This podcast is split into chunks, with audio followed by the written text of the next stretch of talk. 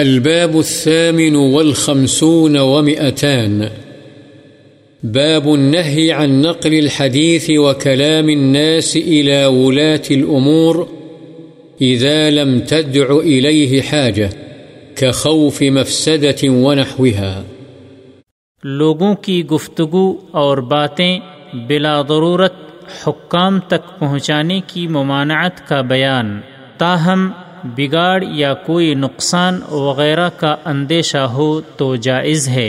وَلَا تَعَاوَنُوا عَلَى الْإِثْمِ وَالْعُدْوَانِ، اللہ تعالی نے فرمایا گناہ اور زیادتی کے کاموں پر ایک دوسرے سے تعاون مت کرو، اور اس باب میں بھی وہی حدیثیں ہیں جو اس سے ما قبل باب میں گزریں۔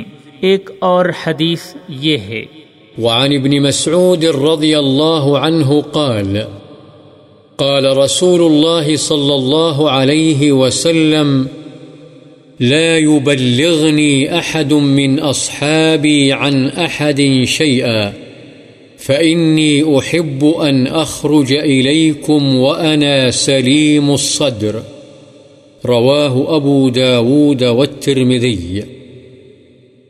حضرت ابن مسعود رضی اللہ عنہ سے روایت ہے، رسول اللہ صلی اللہ علیہ وسلم نے فرمایا میرے صحابہ میں سے کوئی شخص کسی کی کوئی بات مجھ تک نہ پہنچائے، اس لیے کہ میں اس بات کو پسند کرتا ہوں کہ میں تمہارے درمیان اس حال میں نکلوں کہ میرا سینہ ہر ایک کی بابت صاف ہو۔